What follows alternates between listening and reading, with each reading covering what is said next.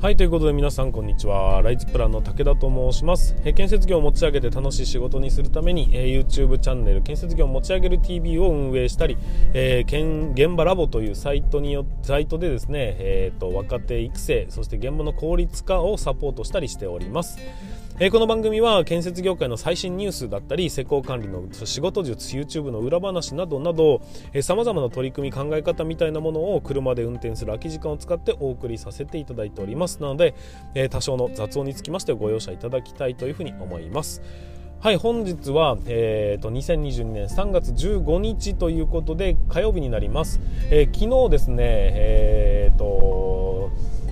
土曜の夜はどった月曜の夜は 武田のライブということで、え YouTube ライブを開催させていただきました。昨日もね、えーと、同時視聴数で35名、えーと、最終的には260名の方が、えー、そのねライブ配信に来ていただきまして非常に、えー、楽しい時間を過ごさせていただきました。ありがとうございました、えー、昨日のお話まあそんなね深く話 するつもりはなかったですけども、えーと、一応就活生に向けてちょっとでもためになることを喋りましょうかっていう、まあ、ざっくりとした内容だったんですけど、まあ、それでもね、えーと、就職どうなの？インターンシップってどうなの？みたいな話をいろいろできたのは、えーと、有意義だったかなというふうに思ったりはしております、で昨日来てくれた人たちのうんと中ではもう来年来年違うこの4月から入社するんですっていうタイプの人もいましたし、えーと、僕と同い年なんですっていう人も、え、数人見ましたよねというところでなんとなくこう建設業界の、あの状態が今見えてきたかなというふうな感じがしております。まあ若手層ってね今一番人数が少ないと言われているこの若手層につきましては、えーとまあ、情報が欲しいよというふうに思って見てくれてる人が多かったりします。そして僕らの年代というのは、まあ、変わりたいと思ってる。その建設業を変えていかなきゃっていうふうに、まあ、責任感を持って、えー、いろいろうんと試行錯誤している世代なので多分ね僕の考えに共感してくれてるっていうのは、まあ、何かしら変えていかなきゃいけないなと思ってるからだと思うんでまあ、そういう人たちもいるよねで、えーと、一番視聴者の少ない層っていうのが20代後半から30代前半ぐらいなんですけどもここがおそらく僕は、えー、超繁忙層というふうに思ってるんですけど忙しいからもう気力が出ませんとそんな YouTube なんて見てる暇ありませんみたいなことなのじゃないかなって思ったりしてるんですけど、まあ、結果ね、えーと、あまりそこそこの視聴視聴者が、えーといないという状況になってございます。まあそれでもね、えー、いろんな人に届いてくれればいいなということでまあうんいろんなコンテンツを配信していきたいなというふうに思ってはいますし、まあ、この取り組みというのがねいつかこうどんどんどんどん輪を広げてえーと、建設業界をどんどん、ね、変革していきたいなというふうにしていくその起爆剤になればいいなと思いながら、えー、いつも僕は配信活動をしております、えー、そんな中ですね建設業を持ち上げる TV につきましては、えー、YouTube チャンネルの登録者数が、えー、無事4000人を突破しましたということでご報告させていただきます、えー、割とねスローペースなんです僕の場合はあの伸ばそうというコンテンツが非常に少ないのでいわゆる伸びやすい的なねえコンテンツのようなあまり作ってなかったりするので超スローペースなんです。ただその代わりものすごくこうディープなというかファンになってくれるというか、まあ、そういう人たちが多いなという印象なんですが、まあ、そんな中でもね4000人の方が、ね、登録していただいて、えー、僕のコンテンツを待ってくれてる人がいるというのはね僕の原動力にもなりますしありがたいなというふうに思っております。はいということで、えー、本日の冒頭冒頭はこの辺にしておきましょう。それでは、えー、今日も、え、3部構成になります、えもう今一部オープニングになりましたので続きましては最新ニュースそして、えその後は武田の考えていること取り組みなどなどにお話ついてのお話になっていきます。それでは、え本日も進めていきましょう。武田の作業日報。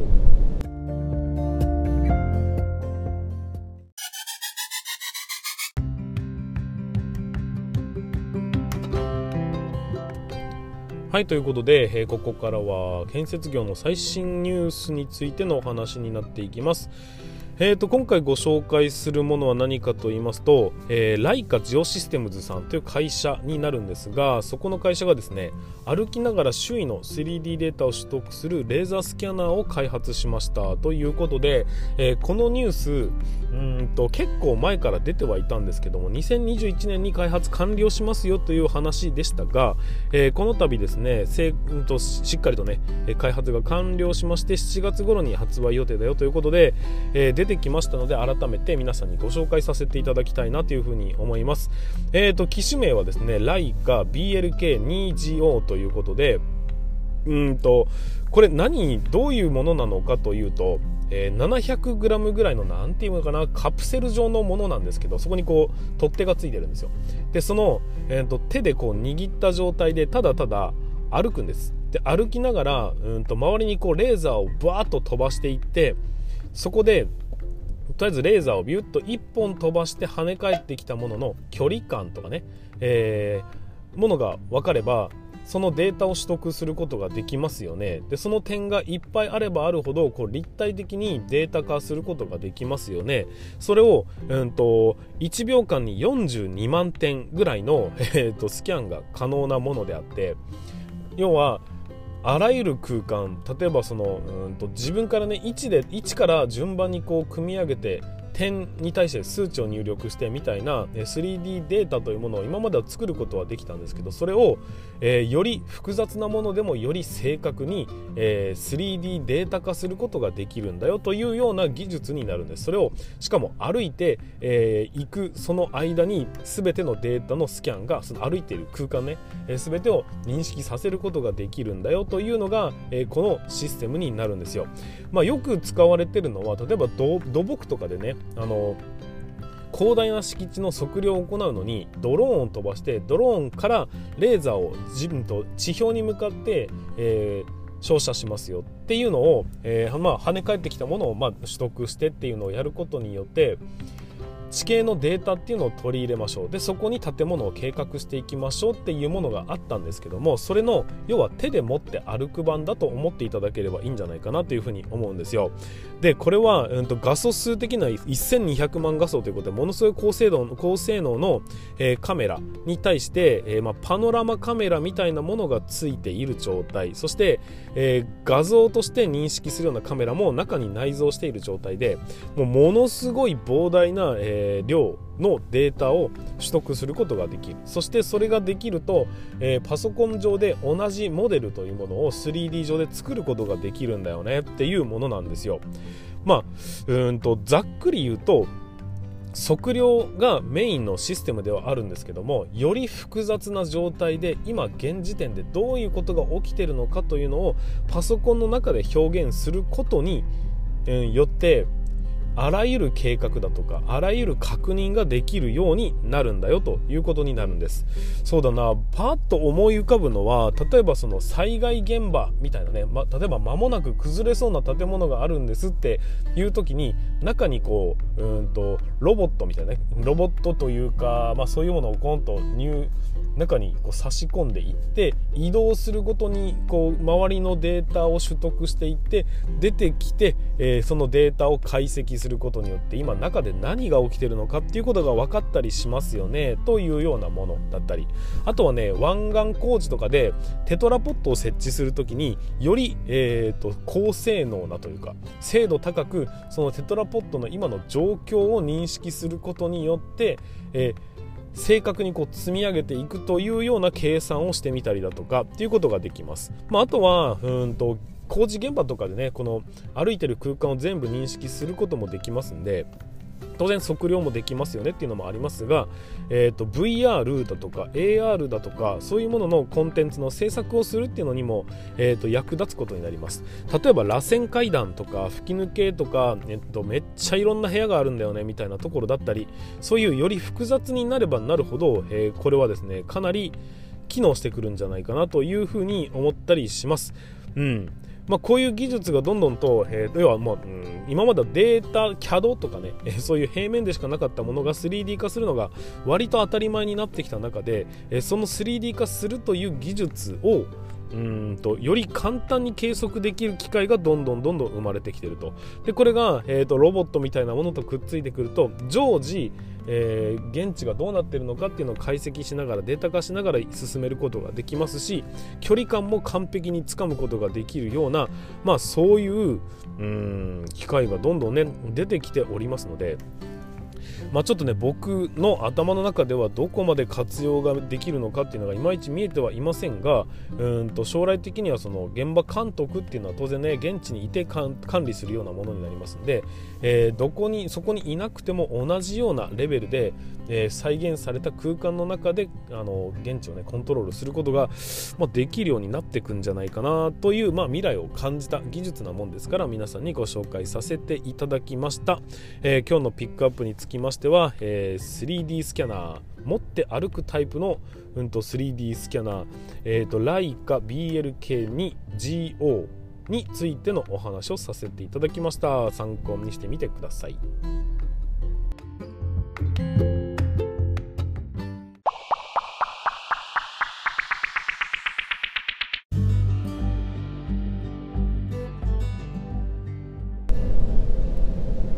はいということでここからは、え、武田のお話を聞いてくださいという回にした回じゃなかった。ということで進めていきたいと思います、えー、今回のお話は何かと言いますと,、えーと、先輩をうまく使いましょうという話になっていきます、まあ、以前ね YouTube でも上げたことがあるんですけども先輩を使えっていう。あげたことがあるんですけどもう少しね、えーと、分かりやすくじゃないかちょっと僕の思うところねお話しさせていただきたいと思います。えーと世の中は進歩してます。分かりますか？どう考えたって進歩してるんですよ。あのー日々新しい技術が生まれてみたり、えーと、昨日よりも今日の方が便利になってみたりどんどんね、えー、そういう風にしながら世の中というのはどんどんね人間が生活しやすい環境を整えていってる状況でございます。かつて日本な日本じゃなかった。人間はね例えば、えー、火を起こすためにどうしてたのかというと木と木をこう擦り合わせて、えー、そこから出てくる摩擦熱を利用してですね、え火を起こすという術を、えー覚えました、まあ、その前は雷でたまたま燃えた火からスタートしたらしいんですけど、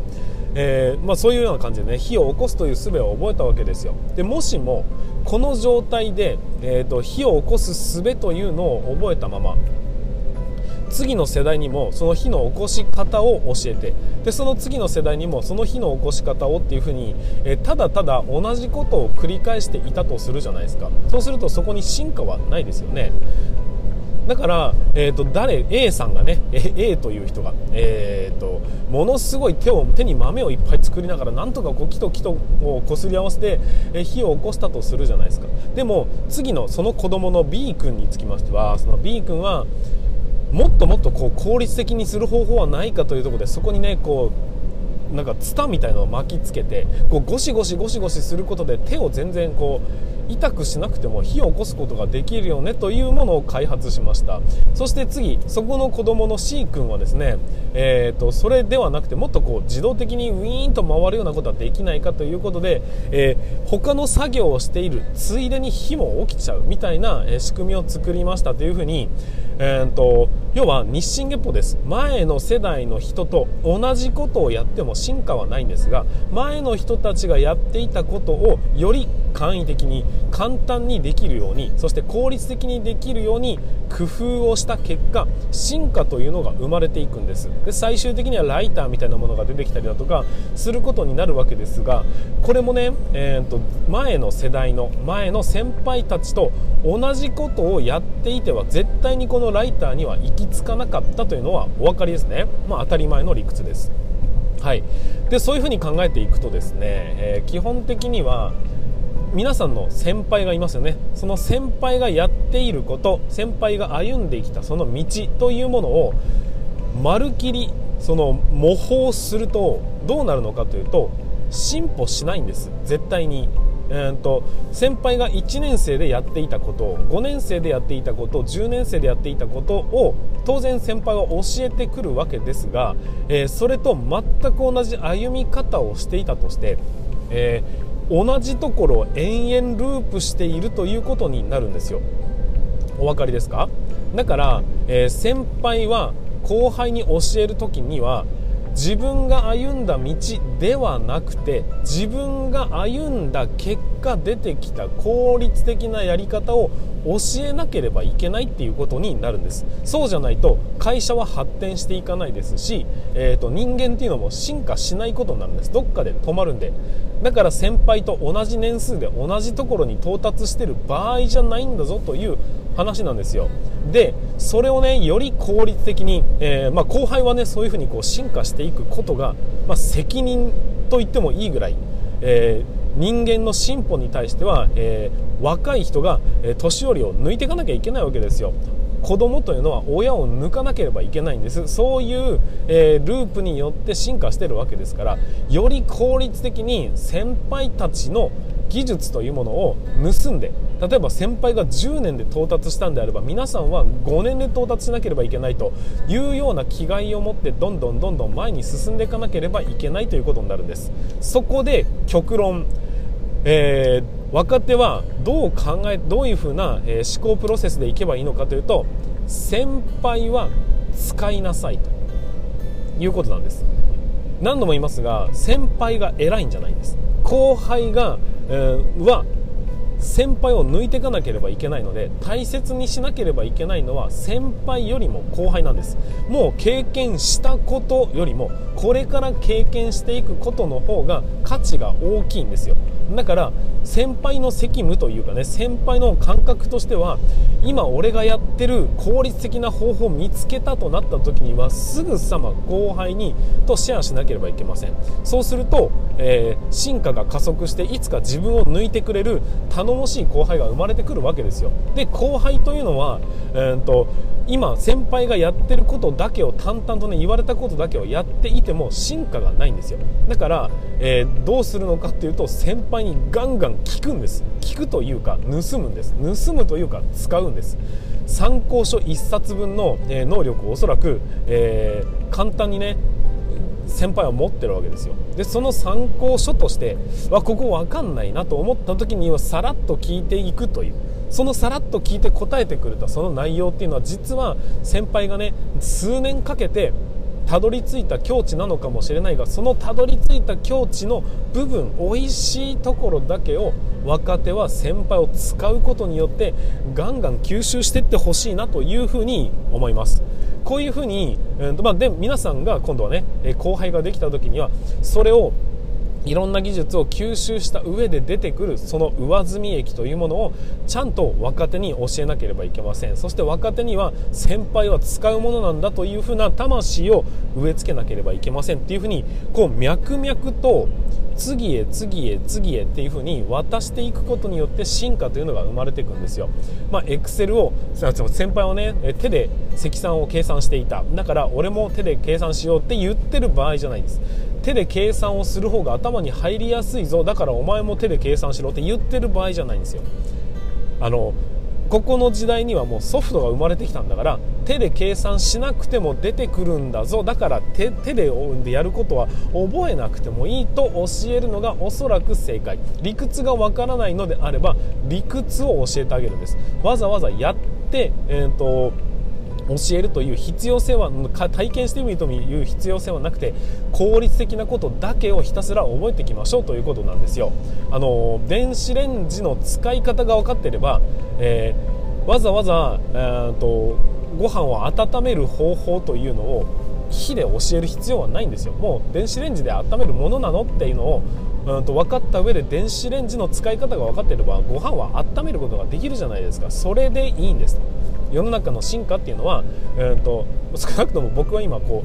う棒でコロコロやって火を起こす方法なんて知らないけど火を起こすことができるんですよ。そのぐらい新しいことをだけを教えてもちゃんと生きていくそういう社会を若者は生きていきますんで根本を教えるんじゃなくてちゃんとその上積み液だけを使ってよりもっと違った形のものを生み出していくという方向に注力させるべきなんじゃないかなと思います。そして若手、まあ、後輩側につきましては、えー、先輩から学びそびれてるものはないかっていうふうに探してどんどんどんどん新しい技術を吸収してそれをね効率的にできるようにして他の技術と掛け合わせて新しいテイストを作り出していくということをやらなければ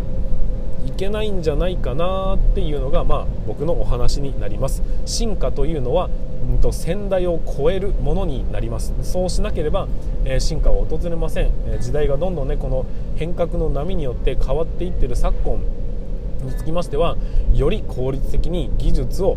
盗むために先輩をガンガン使っていってほしいなという風なお話が今回のお話でございました、えーと、先輩に遠慮してる場合じゃないです、えー、抜いていかなければダメなんですよ。だから抜くためにどんどん効率的に学んでいきましょうねというお話でございました、えー、ぜひ参考にしていただきたいなというふうに思います。はいということで本日の、え、放送につきましては以上になります。最後までご視聴いただきまして本当にありがとうございました。また、えー、明日の放送でお会いいたしましょう。それでは全国の建設業の皆様本日もご安全に。